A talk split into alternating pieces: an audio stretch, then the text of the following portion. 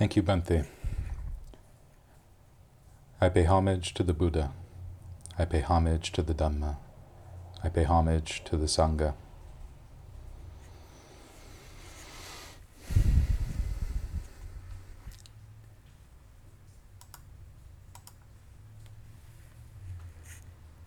I had every intention of being at the center today,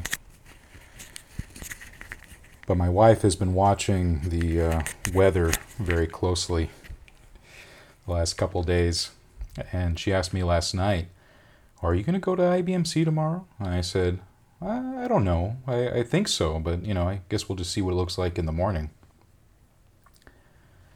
And this morning she woke up, looked out the window, saw that it was raining. She looked back at me and said, You're not going. It's too wet outside. And I said, Fine. So I let Bhante know that I'd be giving my talk today from my home, safe and sound. You can see my bookcase behind me. I have an image of the Buddha up on top of my bookcase. I also have my cleaning supplies right next to right next to my bookcase because we have a small apartment. So You can see my vacuum and my, my broom and everything. So, quite playfully, I like to think, well, some people say cleanliness is next to godliness. I got cleanliness next to mindfulness, I suppose.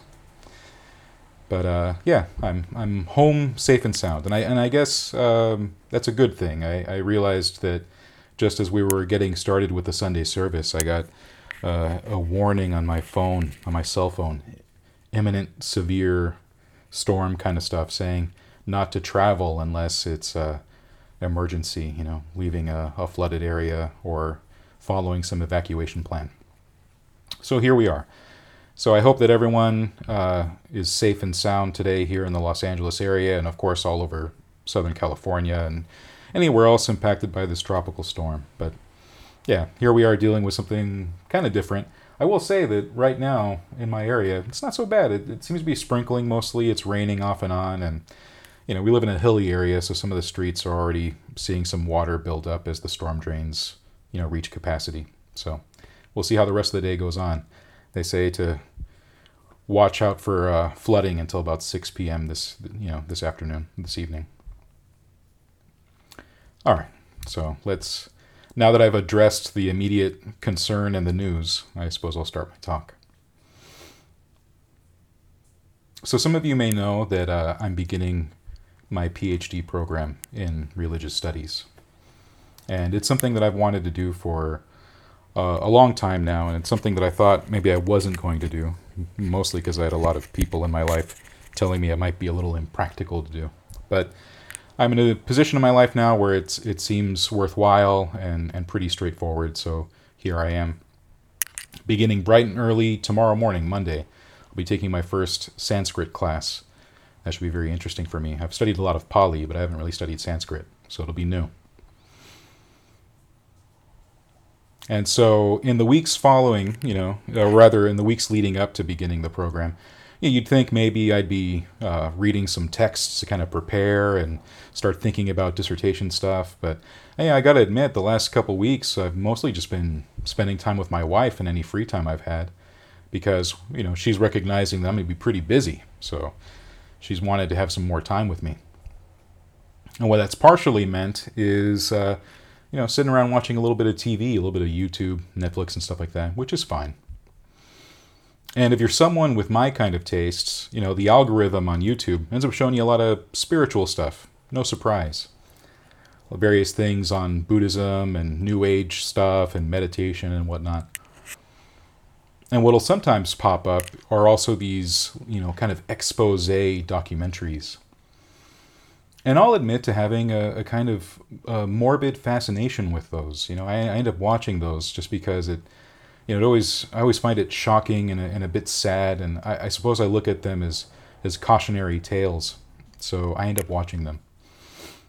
And a few days ago, one of those exposés ended up showing up on my on my feed uh, my recommendations, and my wife saw it and was like, "Oh, we should watch that one." And I said, "Fine." Now I'm not going to uh, say the name of, of who this was about because it was about one figure, it was kind of a, a cultish leader type. Um, but I will I will likely end up sharing enough details that if you kind of if you follow this kind of stuff, you'll probably figure out who it is. But I'm not going to share the name just because I, am not really in the business of, of disparaging this person or, or ridiculing this person. More sharing the the cautions of it and building some lessons from the story, and that's about it. But I will likely share some stuff that I, I can't I can't help but but reveal some of these things. So if you know who he is, you'll you'll know who he is. Uh, just because of why we clicked on it in the first place. Because this guy being uh, putting himself out there, he's a Western white guy putting himself out there as a master Zen teacher. This this popular photo of him is with his very blonde, you know, willowy kind of uh, afro that he had going on with the the backlighting in the photo, so his his afro looks like it's glowing, so it's as if he has a halo. And it was my wife that saw that, and she said, "Ooh, let's watch that one," and so we did. And the story that unfolded in this documentary is uh, sadly kind of common, really. You know, it, here's this guy who, um, you know, was a, a professor at a university, had an interest in spirituality, religion. We're talking sometime in the 60s and 70s. He starts uh, attending this group that is Hindu based. It has a guru. There's this big figure that he's following he works his way up the ranks and he ends up becoming sort of like a, a recruiter for this guy. You know, in the 1970s, uh, so I'm told, because you know this is before me.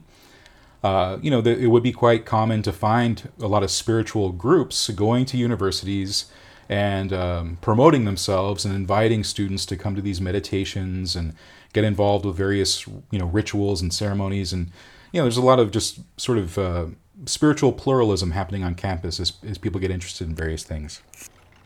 And so this guy, already being a, a university professor, has a way with university students. He knows how to be charismatic, he knows how to hold their attention, he gives good lectures, and so he ends up being a recruiter for his guru, and he puts on a good show for these students who show up and the the event is free. They get to learn about some meditation and everything.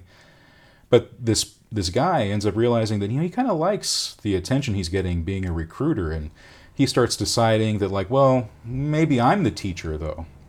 And so he starts building this narrative that he starts sharing with some of these students that, well, yeah, you know, the, the teacher that we have, he's cool, but you know, I'm starting to really doubt if this guy's actually enlightened. I think maybe I'm the enlightened one. And more than that, I think that all of you guys who came across me first in past lives, you were all my students.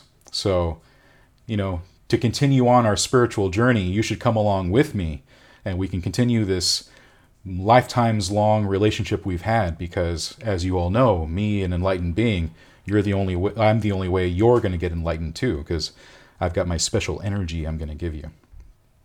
And so that ends up being the way he he starts off. He breaks away from this Hindu guru with a bunch of the students, or a handful of the students, all of them believing to some capacity that he's been their teacher across multiple lifetimes.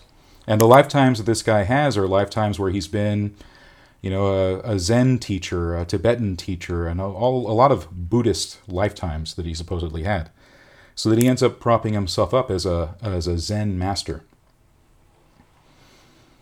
And from there, he builds on this the same sort of guru relationship, but even more so. He, he believes that he's teaching American Buddhism, which is not the, the begging bowl type you find in the East. No, this is a, a new, hip American Buddhism where everyone makes a lot of money and does a lot of stuff and can have a lot of sex and do all these things and primarily make a lot of money so that they can give him a lot of money. He ends up being a millionaire and can buy all these nice homes and everything. And, uh, you know the the narrative of of abuse is very obvious in the rest of the documentary that I saw, where he he does a lot of the stuff you'd expect. You know, a lot of abuses of a power of power, um, you know, breaking trust with people, um, doing a lot of drugs himself, and getting caught in a lot of things. And unfortunately, you know, his his life ends up ending with him ending it himself. He was found with quite a lot of drugs in his system, and I think he had drowned and everything he had jumped into some lake and it seems like it was intentional you know the the way a lot of young people put it today he uh, had chosen to unsubscribe from life and so I, you know, I, I, watched the the whole documentary and, and realizing like, wow, it's it's really sad how uh, common a story this is. You know, not just in the United States. You know, there's a lot of cultic figures that have existed everywhere, but it's one of those things where you watch that and you're just like, wow, man, like it kind of makes sense why a lot of younger people these days and a lot of older people these days are are very, um, let's say, suspicious of organized religion as a whole or religion or spirituality at all.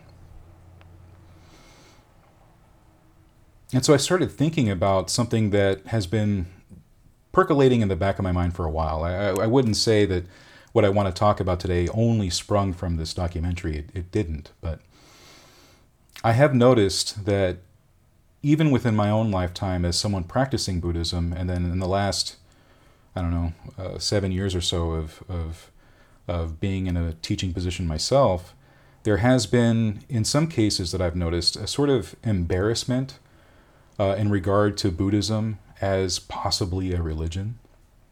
This kind of concern that, you know, if, if Buddhism exists as a religion, that it might be compared to these kind of religious groups, these cultic groups out there. Or even if not that, that by being a religion, it's, it's something that's superstitious and therefore not useful. And then I've also seen this too, even on the academic side of being someone who wants to have a, a doctoral degree, who wants to to teach and and publish academically. There, you know, within scholasticism, within academia, there is this weird tension, even in religious studies, uh, between religion and science. I think that many people across the world today, we, we live believing this kind of dichotomy, that there is a dichotomy between religion and science, and you're either in one camp or you're in the other, because one of them has to be true or have the real truth, one truer over the other. And, and I, I can see why, especially in the United States, but also a lot of other places, there, there, is that, there is that story there, that people are believing that in one way, that you have very secular minded people on the science side, and you have religious people who are suspicious of science in various ways. And you just see this this this weird, not even debate. Sometimes it feels like a culture war. I think probably because it is one. But that culture war has affected all religions, including Buddhism, who, you know, uh, rather is in this weird spot now where we, we have a lot of people not even wanting to call Buddhism a religion. There's a real fear around that. And so to me, it can be quite troubling sometimes to see various teachers pointing out, like, oh, well, you know, don't even call yourself Buddhist because, you know, who wants to be called that? Like, well, okay. And then also just being kind of nervous around even teaching things like karma, teaching things like rebirth, or even talking about meditation as something that leads towards uh, nibbana nirvana, leads towards awakening and release. Even recently, and I, I wasn't expecting to find this, someone that I that I know is who um, you know is is a good teacher is now promoting you know uh, mindfulness of breathing not as something that that leads to uh, development in the mind, leads to cultivation, that ultimately leads to disenchantment and dispassion, but rather is taking on the language of, of psychotherapy and calling it instead something that is uh, an effective coping strategy. And so I do see that a lot now these days too, that there is this desire to take on a lot of a lot of the terminology of, of psychotherapy and, and lay it on to, to Buddhism as distinct and different from other religions. It's a whole science, it's not religion.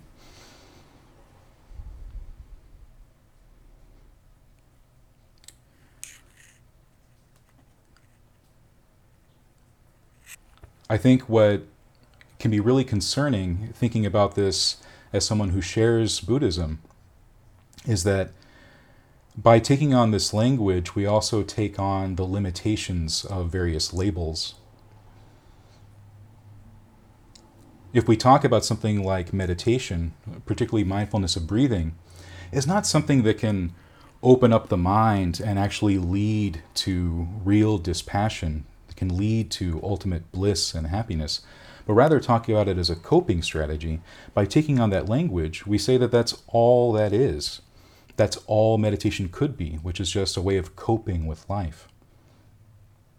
Which I think ultimately uh, confuses those who are new to Buddhism because they, they come in and then they assume that, ah, Buddhism is synonymous with psychotherapy or is synonymous with the sciences, which can be a, a, tricky way of talking about Dhamma altogether, the Buddha's teachings. You know, when we use this term Dhamma, and in, in one sense, it can mean the, the truth of things as they are, but the Dhamma can also just mean the, the, the teachings of the Buddha as we have it passed down in various texts, passed down through the mouths of various teachers, most of them monastic, who have dedicated their whole lives to sharing the Dhamma.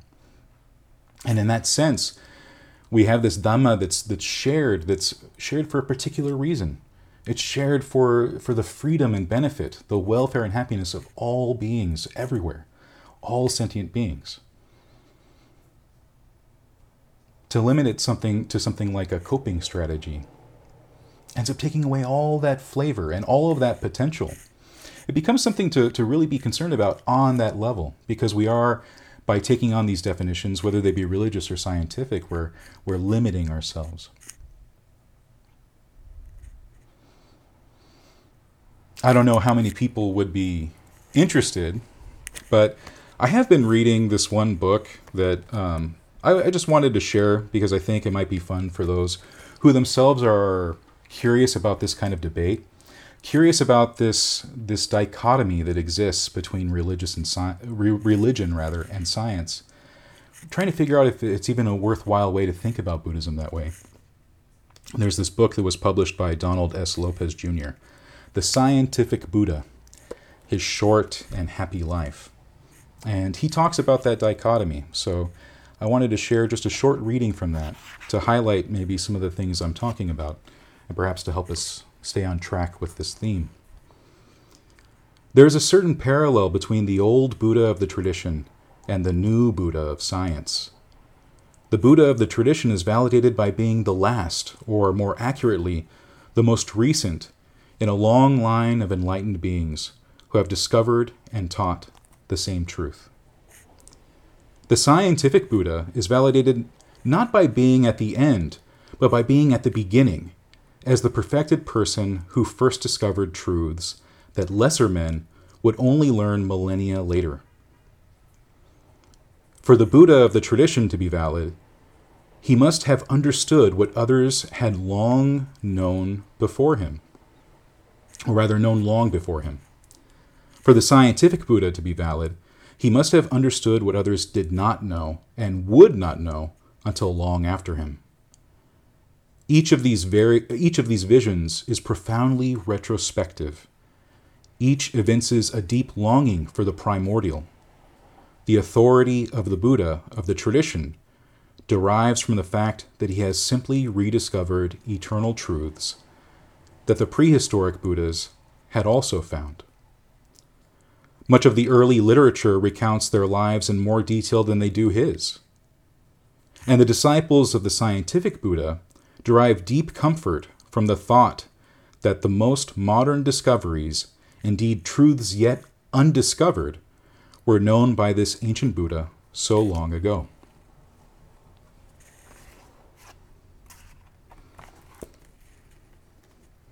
And I am grateful for someone like Donald S. Lopez Jr. to even write about this topic, to write about this tension between religion and science as it exists, and to talk about this tension that exists even within Buddhism, not outside, within Buddhism itself, this tension between religion and tradition and science and the kind of secular Buddhism that's becoming popular.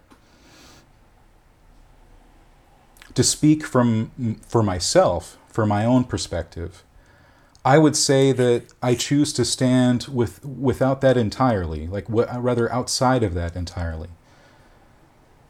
I think it's important to to recognize how much the Buddha was critical of getting caught up in a thicket of views, is the way he called it.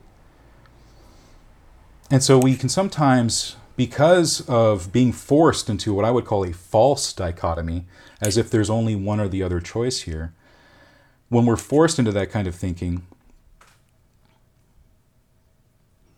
we can end up um, trapped and defined. We can become entrenched in views.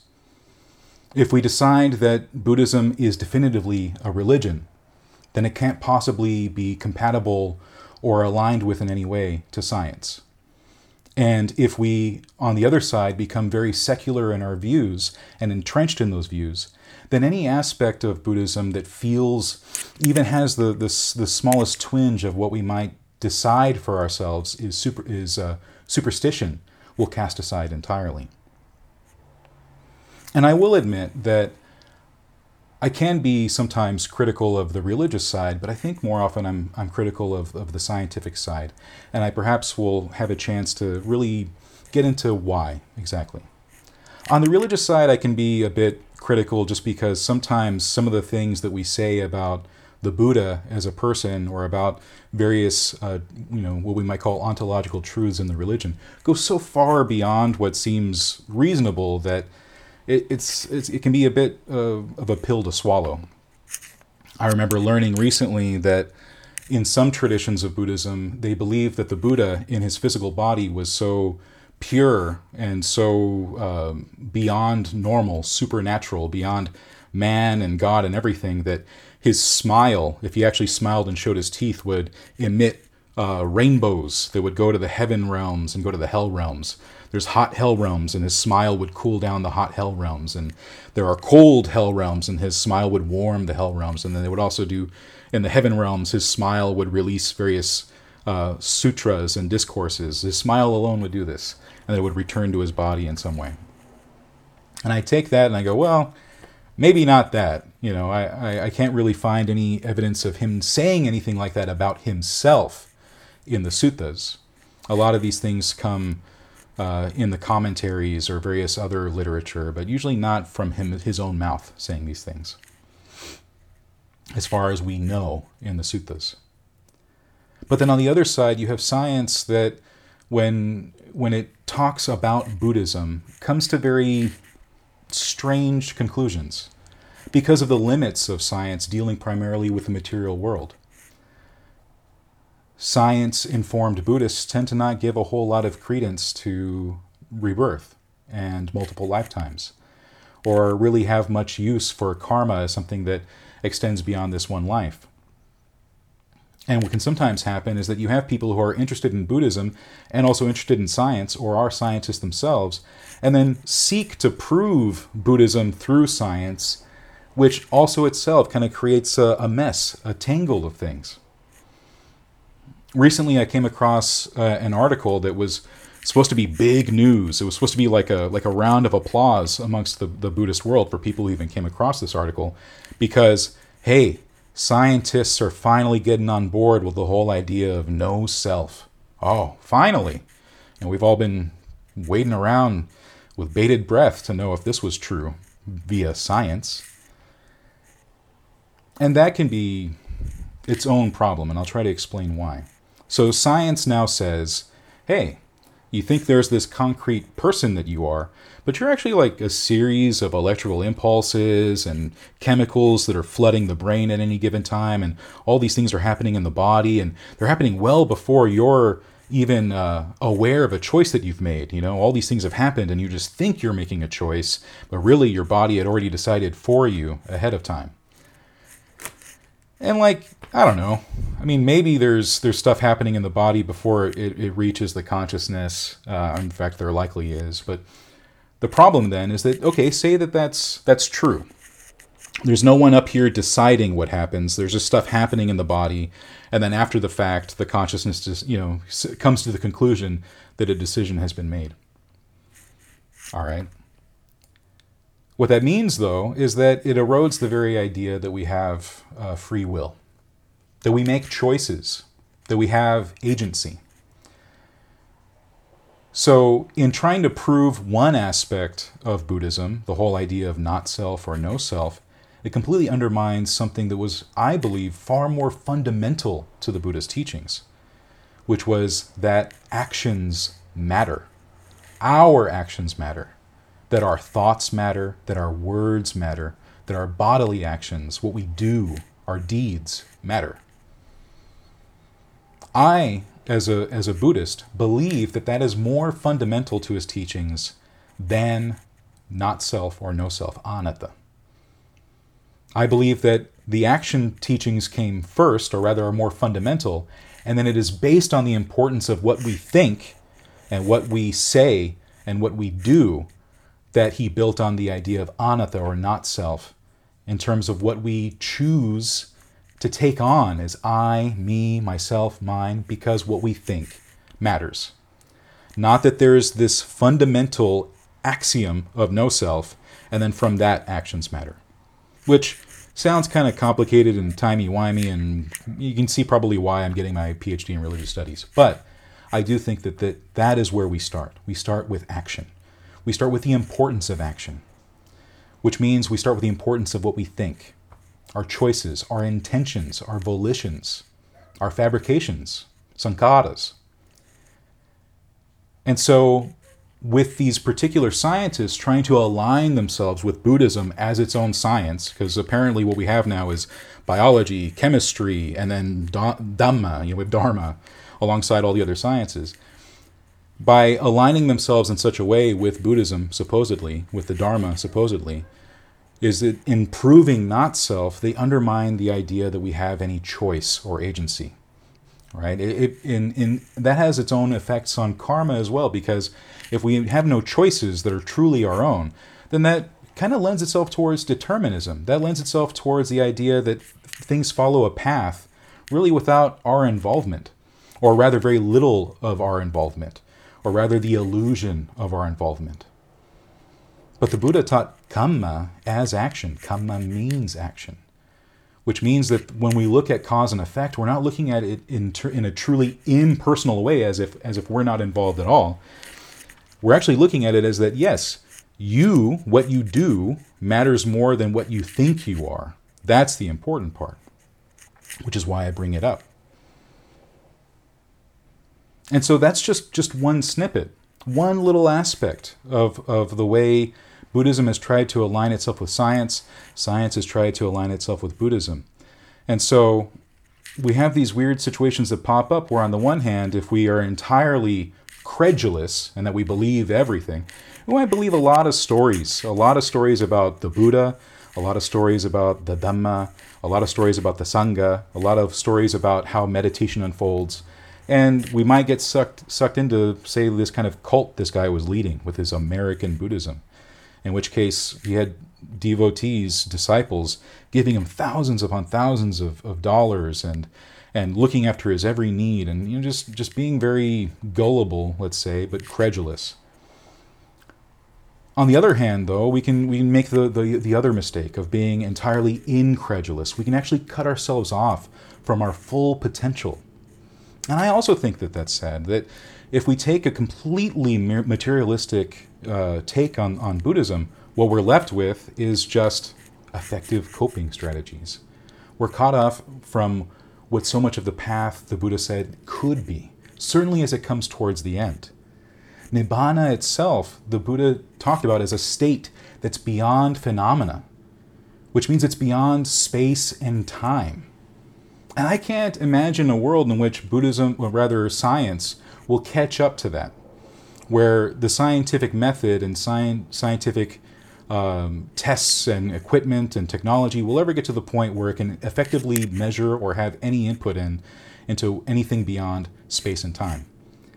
That if anything, science is very much confined to space and time, which means that the that nibbana would be entirely unknown in that way. Which is also the way the Buddha talked about Nibbana within his own lifetime to his own disciples, as something that couldn't be known from without. It was something that was only known by those who had seen Nibbana for themselves. In fact, that's a, that's a part of what the Buddha even meant by ehipassiko, come and see. That you couldn't just take it from his words that Nibbana exists. You couldn't just take it by looking at his disciples that Nibbana exists that you follow the path and grow in confidence and grow in faith. But you don't know Nibbana exists for yourself until your Dharma eye is opened. That's the way the Buddha talked about it. You see for yourself. Which means that the Dhamma, and certainly following it as a path, is empirical and experiential and phenomenological, but I wouldn't say that that's necessarily scientific and that it is purely dealing with the material. We're definitely looking at something beyond. Does that make Buddhism religion in a hard sense? I don't know.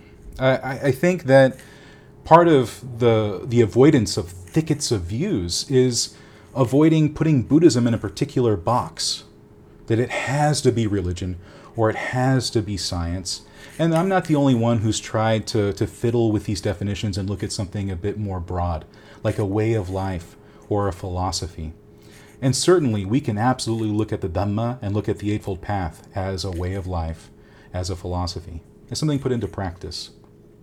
Whether that makes it a religion or a science in this false dichotomy might just confuse the matter, might just make it more complicated to actually practice the path. Complicated specifically because we get entrenched, which means that we get closed off from potentials that we might have if we had a more broad understanding of what the path of Dhamma is, what the Eightfold Path could be for us, and certainly where it leads, what its ultimate aim is. So I think it's important to keep that in mind, to, to have that broad sense without getting caught up in views, without getting caught up in strict definitions in this way.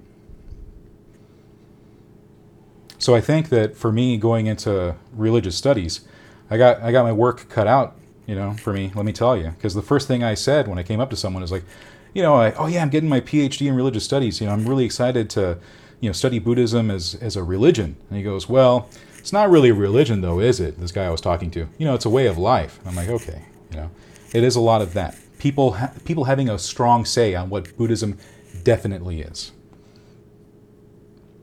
And I'll tell you why these thicket of views that we end up getting are really harmful it's because they slow us down in terms of our progress on the path.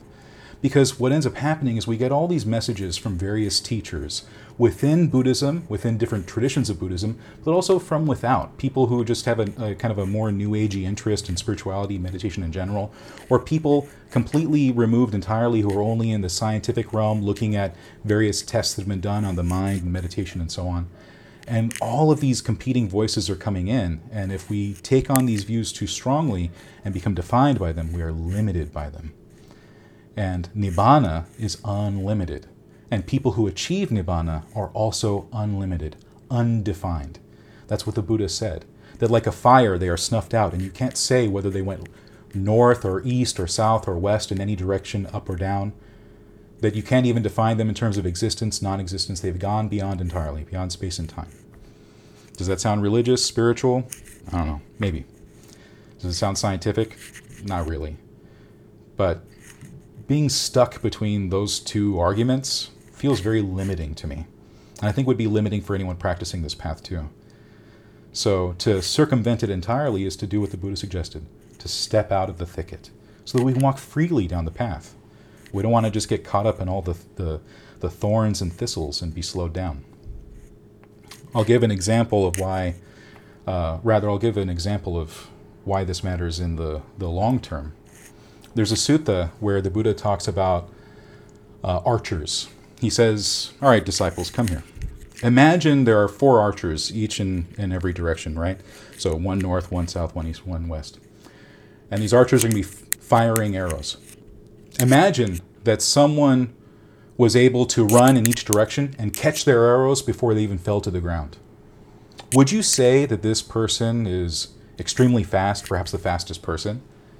And the disciples think about it for a while and they said, even if this guy only ran in one direction and caught the arrows from just one of those archers, he'd be the fastest. And the Buddha says, yeah. But he still wouldn't be faster than the progress of the sun or the moon across the sky right? Which is true. They're actually moving extremely fast. And he says, even still, he wouldn't be faster than the devas that actually go faster than the sun and moon. And then the Buddha says, and even faster than the devas and the sun and moon, and faster than this man and the archers, is the progress of one's life. The, in fact, the, the force of one's life going out. How quickly we can die. We can be snuffed out. Boom, gone. And so he says that's why you should think to yourself, I should practice with heedfulness right now. And so, if we get caught up in these kind of arguments and defined by these arguments, limited by these arguments, then we end up spending precious time trying to dig our way out. And so, I would say that those Buddhists who are embarrassed by any element of Buddhism that seems religious, or on the other side, embarrassed by any part of Buddhism that seems scientific, needs to throw that embarrassment aside because it's limiting and it gets in the way of the practice. So, kind of a big, heady one as I go off into my PhD. I'm sure it'll go probably better in the classroom than it did here, but I hope it's still helpful anyway, as a kind of encouragement. You know, an encouragement to practice right here and right now, without getting caught up in unnecessary debates. To realize that whatever views we take on are views that are useful in the ultimate goal of liberation, ultimate bliss, Nibbana itself. So I'll end my talk there. Thank you.